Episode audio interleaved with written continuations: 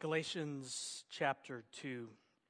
We've been singing and asking God and praying that He would come and open blind eyes and break chains and that Christ would be revealed. And Christ is revealed in the gospel as we look at God's word. So we believe that eyes are going to be opened, chains are going to be broken, that Christ is going to be revealed.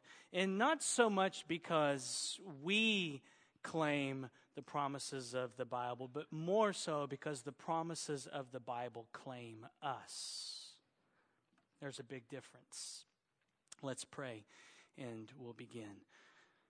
Father, we do trust in your promises. We cling to them, but so many times we don't, and yet, because of who you are and your character, your promises claim us. And that makes all the difference in the world, God, because we fail repeatedly. But the good news of the gospel is that our relationship with you is not dependent on what we do. It is all about what Jesus has already done for us through his life and death that he already lived.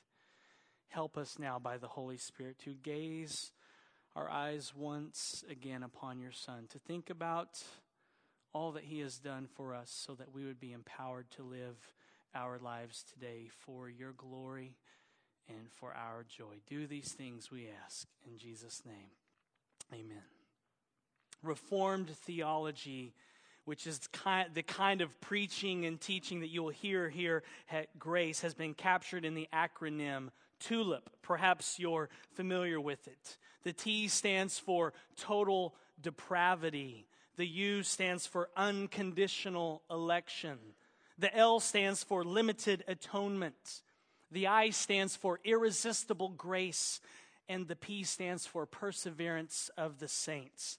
And, and that's a good summary of Reformed theology. I think there's a better way to say it. I might tweak some of the terms in there a little bit, but it wouldn't spell tulip, so I won't. But tulip is good, and, and I hope one day to do a series uh, on these very five points. TULIP is a good summary of Reformed theology. But since I'm a guy and naturally want some manly acronym to describe my theology, I was delighted several years ago when this new tulip surfaced. Now, ladies, you may want a flower for your theology, and I'm okay with that. But I think men would rather have something a little meatier, a little saltier, a little greasier, right, men? So there's hope because bacon is the new tulip.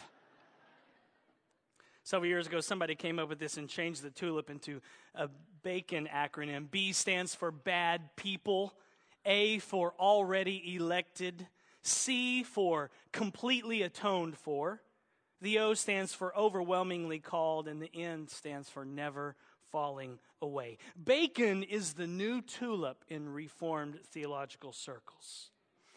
And the whole reason this new acronym came about is because of the resurgence of bacon in pop culture. It's like everybody woke up one day and realized that bacon is good, even though we had it in our fridges for years. You can find bacon gum, bacon cologne, bacon jelly beans, bacon frosting, bacon candy necklaces, bacon lip balm, bacon band aids, bacon dental floss, bacon air freshener, bacon lollipops, so on and so forth. If you want anything bacon, you can probably find it today. And, and all the bacon lovers with their bacon breath said, Amen. The Apostle Peter would have loved to have lived in 2013. And here's why he used to hate bacon. He couldn't eat bacon because it was forbidden in the Mosaic law. But then one day, as Acts 10 13 says, Jesus showed up in a vision and told Peter that he could eat unclean animals now, that he could have bacon. Jesus showed up in a vision in Acts 10 13 and said, Arise, Peter, kill and eat. Arise, kill and eat. Acts 10 13 ought to be the verse that we use for men's ministry around here. That's a man's man verse. Arise, kill, eat. Jesus showed up and told Peter to get up and try some bacon, ham, sausage, pork chops. Jesus showed up in a vision and told Peter that he was now free to eat these unclean things. But Peter was hesitant. His whole life he avoided unclean animals. His whole life he avoided the pig. He avoided bacon. I think Peter would have agreed with Samuel Jackson's character in the movie Pulp Fiction when he says, I don't dig on swine. Pig's a filthy animal. And Peter avoided unclean animals because he wanted to obey the law of God, because he loved Yahweh, his Lord. He knew that Leviticus and Deuteronomy and Exodus forbid Jews from eating an unclean animal like a pig. But in Acts 10, Jesus showed up and was now telling Peter that he was free to eat unclean animals. Jesus showed up and said, Because I'm the second Adam, Peter, because I'm the God man, because I fulfilled all of the ceremonial laws, and all the civil laws, and all the dietary laws in the Mosaic law, you are now free to eat these things. Whereas the pig was once off limits once a filthy animal, now it was considered clean.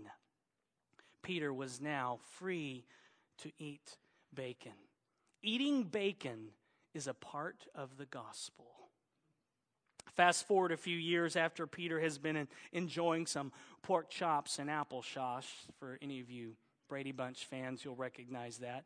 After he's been enjoying BLTs and ham sandwiches and sausage and eggs, then one day he suddenly stops eating all of this swiny goodness.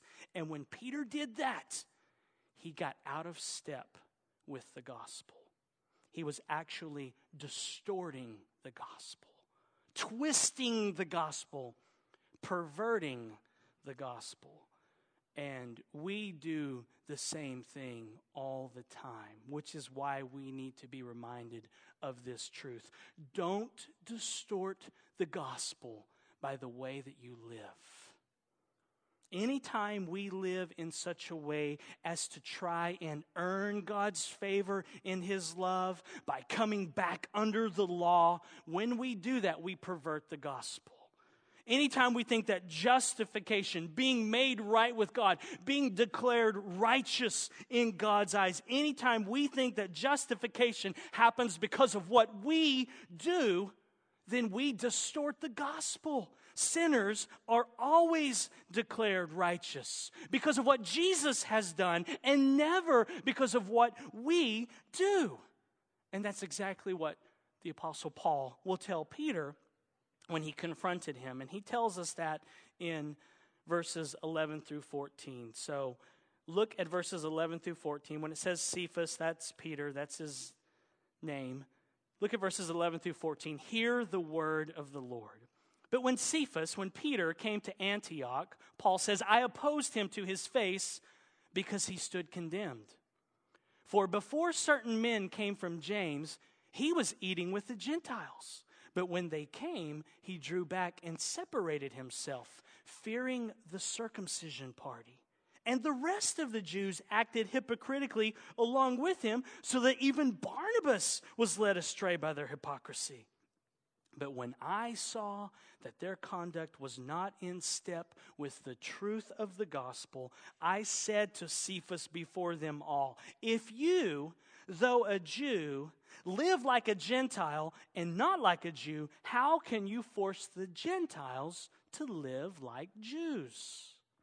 Here's what's happening in the context. Paul is continuing part of the story that he started in Galatians 1:10 where he said, "I am not a people pleaser. I do not live for the approval of man. I just want to please God, and I'm preaching the exact same gospel that all the Jerusalem leaders who came before me preached." So Paul continues in that story by telling the Galatian churches about something that happened in Antioch when the Apostle Peter distorted the gospel at a church potluck.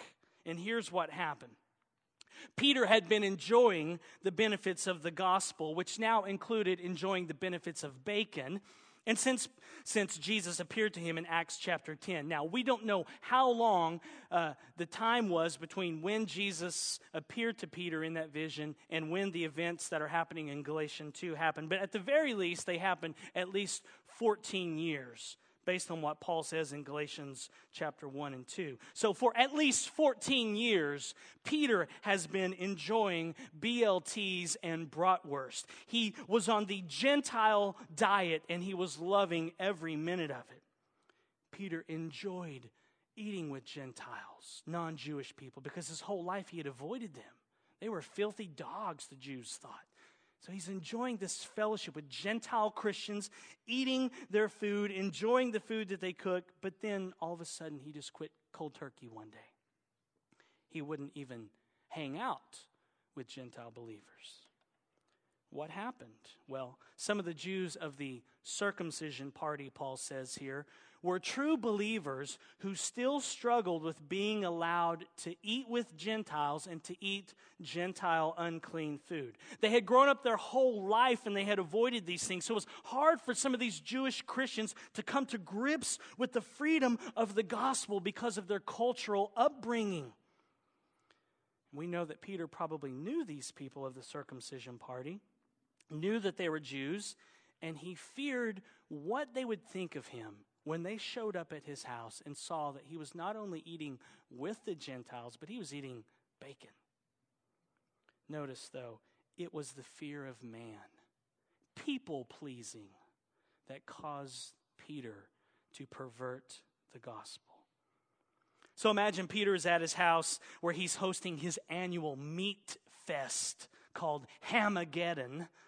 Peter has all of these Christians over, most of them Gentiles, and they're cooking up bratwurst and bacon and, and sausage. And, and he gets a text from the Apostle James. And James says, I'm sending a group of Jewish Christians to your house, and their ETA is any minute now, Peter. And so Peter freaks out and, and, and runs out all of the Gentile people starts chasing everyone out of his house. He opens up his windows to air out his house because he's been cooking bacon and sausage, and we know bacon and sausage will smell up your house real fast in a good way, right? So he's, he's opening the windows, trying to air out his house. He's spraying Febreze everywhere, burning candles, lighting incense, doing everything to cover his tracks so that when these Jewish Christians show up, they won't be able to tell that he's been with Gentile Christians. Paul says Peter was acting like a hypocrite. And even Barnabas was caught up in his hypocrisy along with other Jewish Christians. And then Paul says, I heard about it and I confronted him to his face. Look at verse 14. But when I saw that their conduct was not in step with the truth of the gospel, I said to Cephas before them all, If you, though a Jew, live like a Gentile and not like a Jew, how can you force the Gentiles to live like Jews?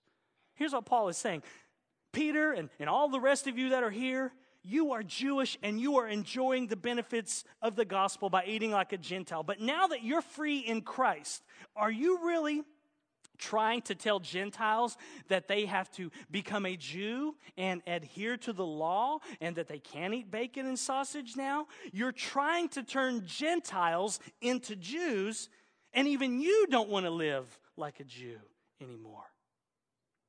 Now, how did Paul describe their behavior? He says, But when I saw that their conduct was not in step with the truth of the gospel, Literally in Greek, it's not ortho walking with the gospel. The prefix ortho means straight. Our English word orthodoxy comes from this. We get our word orthodontist. We go to the orthodontist to get our teeth straightened.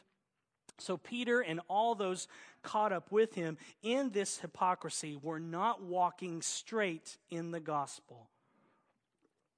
For Peter, it was a cultural difference that became more important than the gospel because of his Jewish upbringing. Peter was allowing cultural differences to disrupt gospel unity.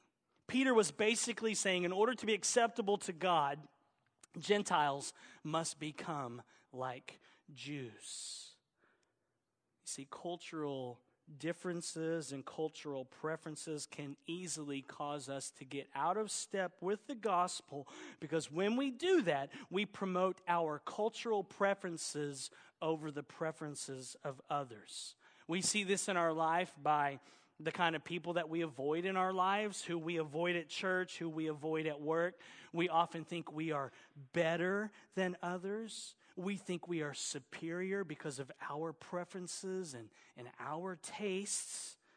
Contemporary worship is better, it's superior to traditional music.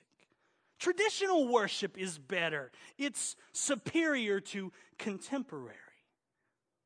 Styles of dress, race, age, you fill in the blank. Where do you feel a sense of superiority in your life?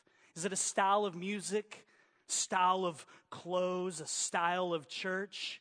Wherever Christians place a higher priority of preferences over the gospel, they are out of step with the gospel. So let's personalize it. Whenever you and I, whenever you place a higher priority of your preferences and your tastes over the gospel, in that moment, you are out of step with the gospel. You are twisting the gospel. You are perverting the gospel. You are distorting the gospel. For Peter, it was a race issue. They're Gentile and I'm Jewish. And I think our way is better now, even though for 14 years I've been living like a Gentile.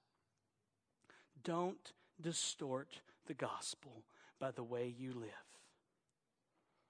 Well, if you know Paul, you know he can be long winded, which is why I believe what he says in the rest of chapter 2, from verses 15 all the way to 21, I think he's still talking to Peter and all those who were present with him there. See, unfortunately, our English Bibles stop the quotation marks at the end of verse 14, and they give us this paragraph division. And like in my Bible, they give you this little heading. For mine, it says justified by faith, and it kind of disconnects from that. But it does not do this in the Greek language all that Paul says in verses 15 to 21, he is saying to Peter and still reminding him about how human beings have a tendency to get out of step with the gospel. So look at verses 15 and 16. Remember, he's still talking to Peter here. He's saying, Peter, we ourselves know, we are we ourselves are Jews by birth and not Gentile sinners. Yet we know, you and I know, Peter, that a person is not justified by works of the law, but through faith in Jesus Christ. So we also, that's you and me, Peter, have believed in Christ Jesus in order to be justified by faith in Christ and not by works of the law, because by works of the law, no one will be justified. Paul is still talking about how sinners are justified in God's eyes. He's telling this story, this conversation that he had with Peter to remind the Galatian churches that no one is justified, no one is declared righteous, no one is made right with God by keeping the law. Paul is driving the point home to Peter in verses 15 and 16. And he's saying, Peter, you and I weren't born as Gentiles. We were born in the covenant people of God. We were born Israelites. And yet you and I both know that no one can be justified, no sinner can be declared righteous through obeying the law perfectly because no one can obey the law perfectly. Peter, only Jesus obeyed the law perfectly, and it is faith in him, in his perfect life for sinners like us, that we are justified. Peter, it's all about what Jesus has done, not what we do, because we can't do it. Peter, we can't obey the law perfectly. You know that. Paul's talking about justification here. It's central to the gospel. As John Calvin says, justification, being declared righteous, is the principal hinge by which religion is supported and the sum of all piety. Whenever the knowledge of it is taken away, The glory of Christ is extinguished, religion abolished, the church destroyed, and the hope of salvation utterly overthrown. Paul would agree with Calvin because Calvin has been influenced by Paul. Justification by grace through faith in the finished work of Christ is the hinge of the gospel. If it goes, everything goes, and we are all lost and doomed to hell. But Paul knows that he once tried to be justified by the law as a Pharisee. Paul knows that he and Peter once tried to be good enough to earn God's favor through the law. And so he says in verse 17, and Peter, but if in our endeavor to be justified in Christ, we too were found to be sinners, is Christ then a servant of sin? Certainly not. For if I rebuild what I tore down, I prove myself to be a transgressor. Paul is saying that in his endeavor to be justified, in his endeavor to be made right with God by obeying the law, he was exposed by the law to be a sinner, a law breaker, a rule breaker. By trying to obey the law perfectly, Peter and Paul were exposed as sinners. By trying to be good enough to earn God's favor. Peter and Paul were exposed as sinners because that's what the law does. It exposes us as sinners, as law breakers. But because the law exposes us as sinners, does that mean that Jesus is a servant of sin? Because God's good, gracious, perfect law exposes us as lawbreakers and sinners, does that mean that God is a servant of sin? Paul says, no way. And Paul says, Peter, if we try and rebuild the law in order to gain righteousness, Paul's saying to Peter, we will only prove once again that we are sinners. That's what Peter was trying to do. He was trying to quickly, in that moment, go back under the dietary laws of the Mosaic law. And by doing so, he was proving that he was a sinner. Why? Because that's what the law of God does it exposes us as sinners. So Paul is saying, Peter, if you try and rebuild the law, if you try and come back under it for acceptance with God, don't you see the logical conclusion? It will expose you as a sinner, as a lawbreaker. You know this, Peter, because you walked with Jesus. Paul is trying to remind Peter that when they both believed in Jesus, they died to the law. They died to the law that had been at the very core of their life growing up as nice little Jewish boys in Israel. They died to that. Look at verse 19 all the way to verse 20a. For through the law I died to the law, so that I might live to God. I have been crucified with Christ. It is so important for us to see that the first part of verse 20, I have been crucified with Christ, goes with verse 19 because Paul is talking about law and death understand that when Paul says that through the law he died to the law, Paul is not saying that Christians are no longer called to obey the law. We are called to obey the law of God, but we don't try and obey the law of God in order to get God's favor. The law exposes us as lawbreakers and sinners and drives us to Jesus the Redeemer and then when we trust in Jesus, the Redeemer, He drives us back to the law to obey it and live for Him.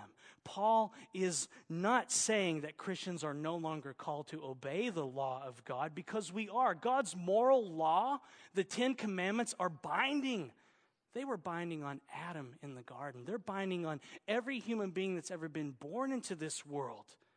Ten Commandments aren't just for Christians, they're for every human being because that is God's moral, perfect standard, who He is. And so we are to obey that. but we come back to it because we've been driven to Jesus, the Redeemer. And then we obey it with joy because when you read Paul's letters, he's going to direct Christians back to the law of God. What Paul is saying here is that when he died to the law, he died to the law as a way of being saved, as a way of being justified, as a way of being declared righteous. Paul died to the law's condemnation. The law of God cannot come and condemn Paul anymore because he has been credited with the righteousness of Jesus. He says he was crucified with Jesus on the cross. When Jesus died, Paul died. All of the penalty that the law demanded for lawbreakers like Paul and like us, all of that was met in Jesus. Jesus paid it all. And in that moment, when Jesus died, Paul says, I died to the law's condemning power. Paul is saying, the law can't come and knock on my door anymore and say, You owe me. You owe me. Because Paul is saying that debt has already been paid. You can't condemn me anymore, law, because Jesus has been condemned for me. You see, the law demands the death of all lawbreakers. And Paul is saying that when Jesus died, Paul's saying, I died with him. Paul's saying, He died for me, so the law can't come and demand my death anymore. The law cannot come and condemn Paul anymore because he has been united with Jesus. Just as Paul was once united with Adam in his sin and united with Adam in deserving death because he was a lawbreaker just like Adam. Now Paul is united with Jesus in his death in life. Now Paul says, I live to God. See, the curse of the law that fell on Jesus has been taken care of. The law cannot come and condemn Paul anymore because Jesus bore the curse of the law for Paul. Adam was Paul's representative in the garden when he sinned. Jesus was Paul's representative when Jesus, one, fully obeyed the law, and two, when Jesus bore the curse of the law for disobedient lawbreakers like you and me. The curse of the law is gone for believers. Are you a Christian today, a believer, a disciple? The condemnation of the law is gone. As Romans 8 1 says, therefore there is now no condemnation for those who are in Christ Jesus. That means the law can't come anymore and say, you're guilty, you're guilty, you're guilty. And yet we open the door to that all the time, don't we?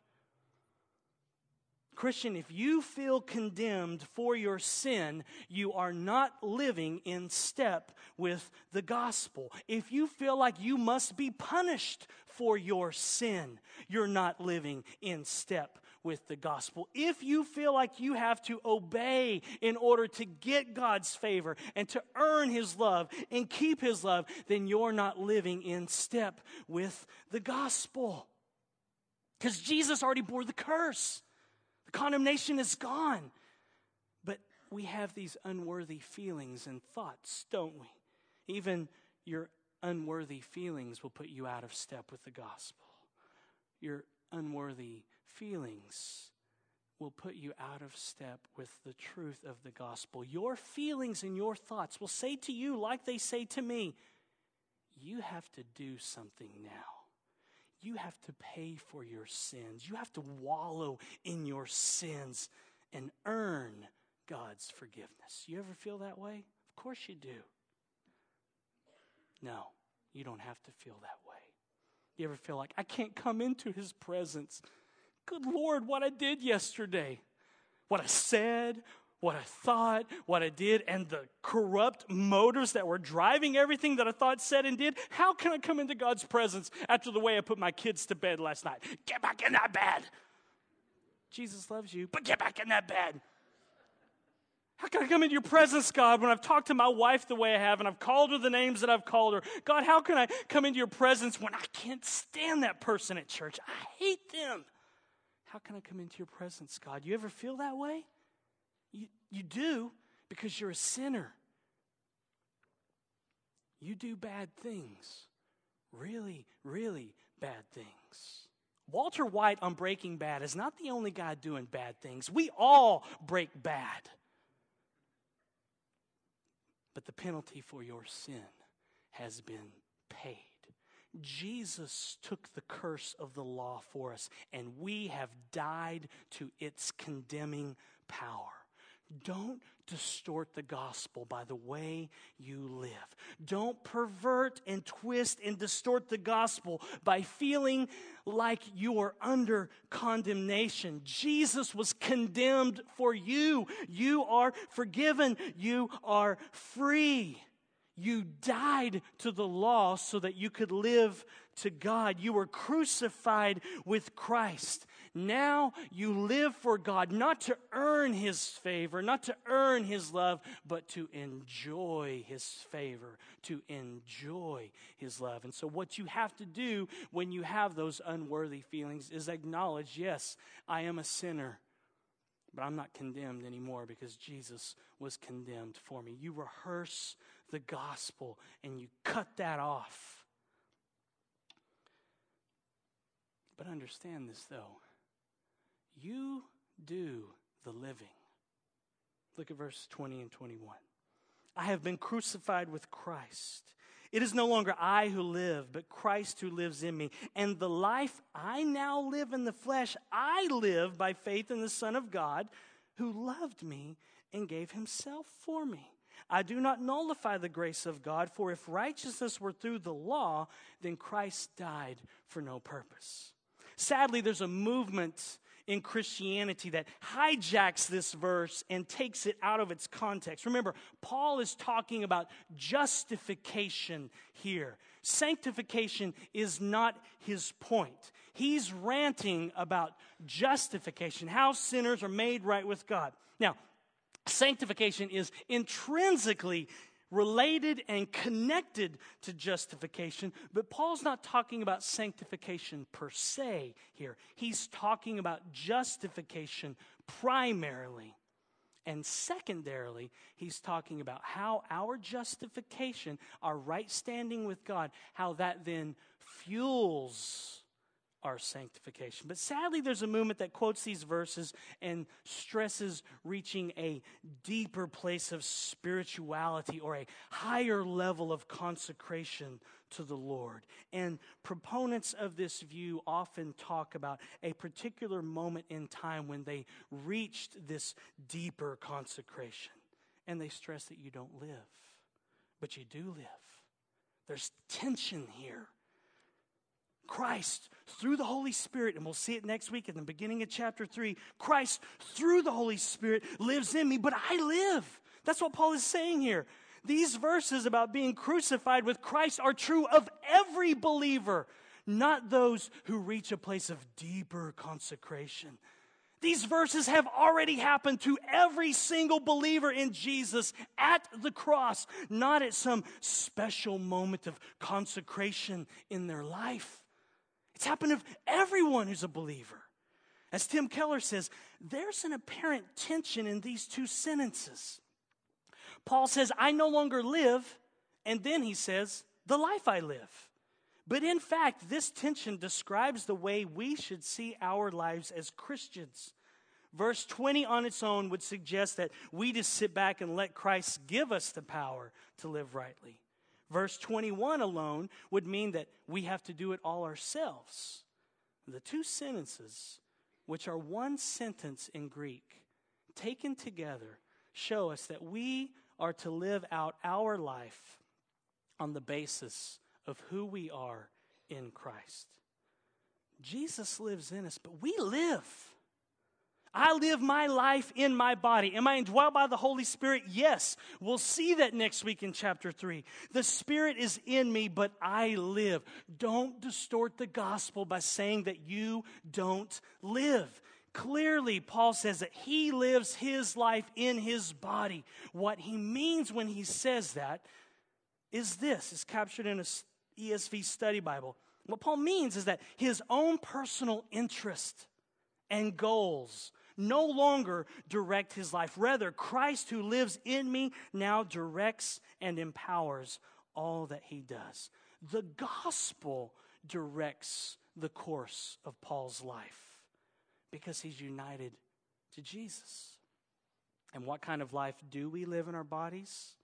Paul says, And the life I now live in the flesh, I live by faith in the Son of God who loved me and gave himself for me.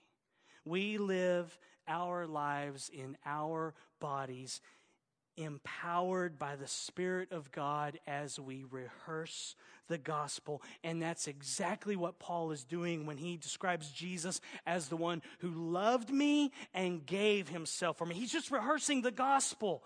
How did Jesus love us and give himself for us? We saw it in Galatians 1 4 a few weeks ago. He did it through his active and passive obedience. Jesus lived the life that we could never live because we are sinners. That means he obeyed the law perfectly for us.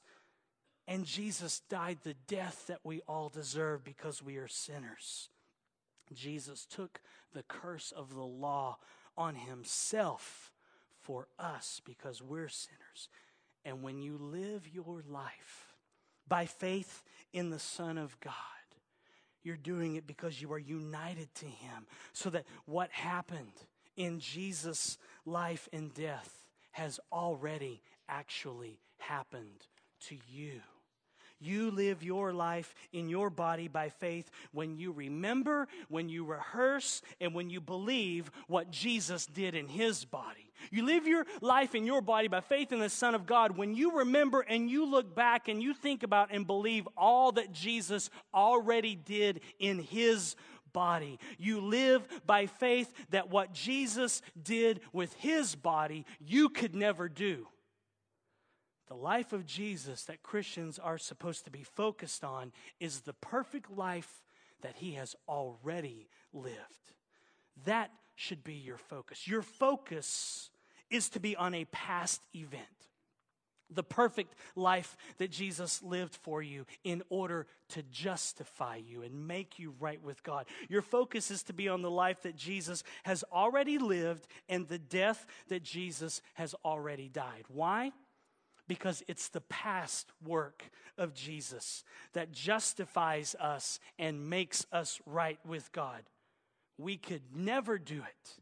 And that's why we all must always look back at the perfect life that Jesus has already lived. And if you think for a moment that you can obey the law perfectly in order to get right with God, Paul says in verse 21, you're nullifying the grace of God. If we think that we can pull off perfect law keeping in our body, then Jesus died for nothing. If you could attain righteousness, then Jesus died for nothing. If you could be justified because of what you do, then Jesus died for nothing.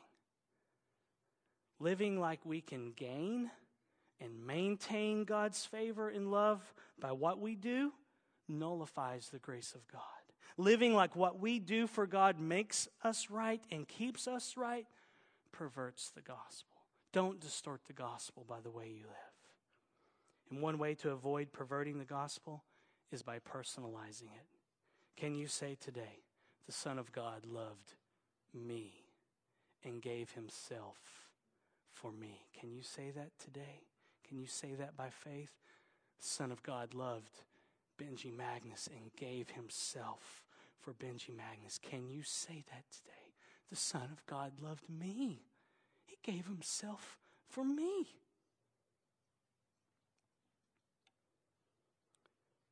When you focus on what Jesus has already done for you to justify you and make you right with God, it will give you wind in your sails for sanctification, becoming more like Him. When you focus on the life that He already lived for you and the death that He already died for you, then you'll want to live for Him now in your body.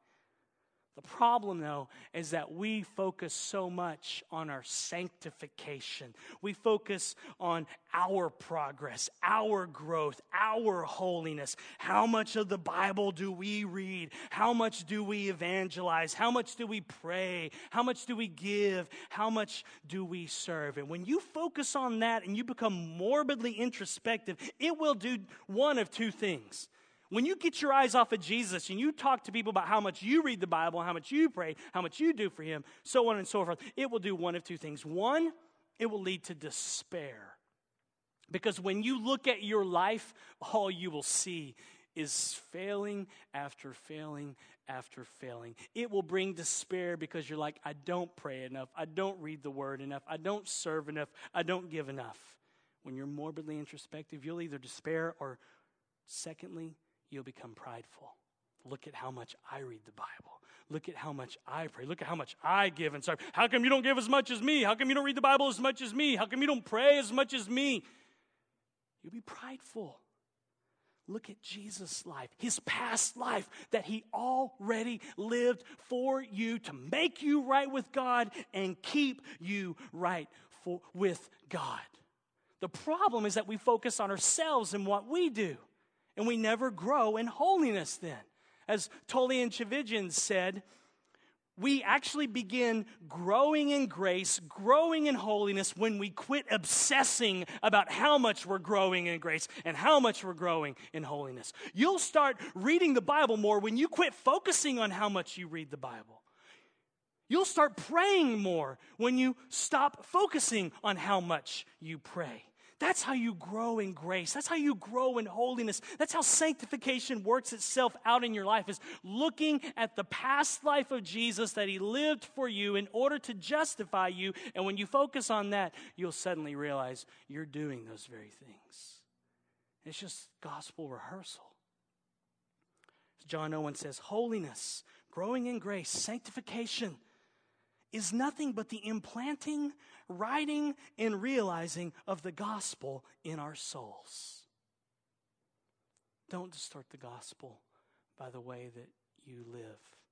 You look at the past life of Jesus, that he lived for you to justify you and make you right with God, and then you let that empower you to live your present life now. That's the gospel. Tim Keller says the inner dynamic for living the Christian life is right here. Only when I see myself as completely loved and holy in Christ will I have the power to repent with joy, conquer my fears, and obey the one who did all this for me.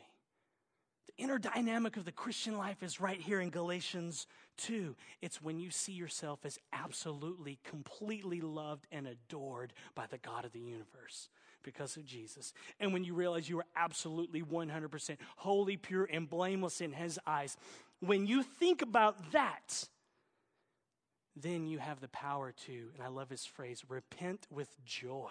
Who does that? Those who have their eyes on Jesus.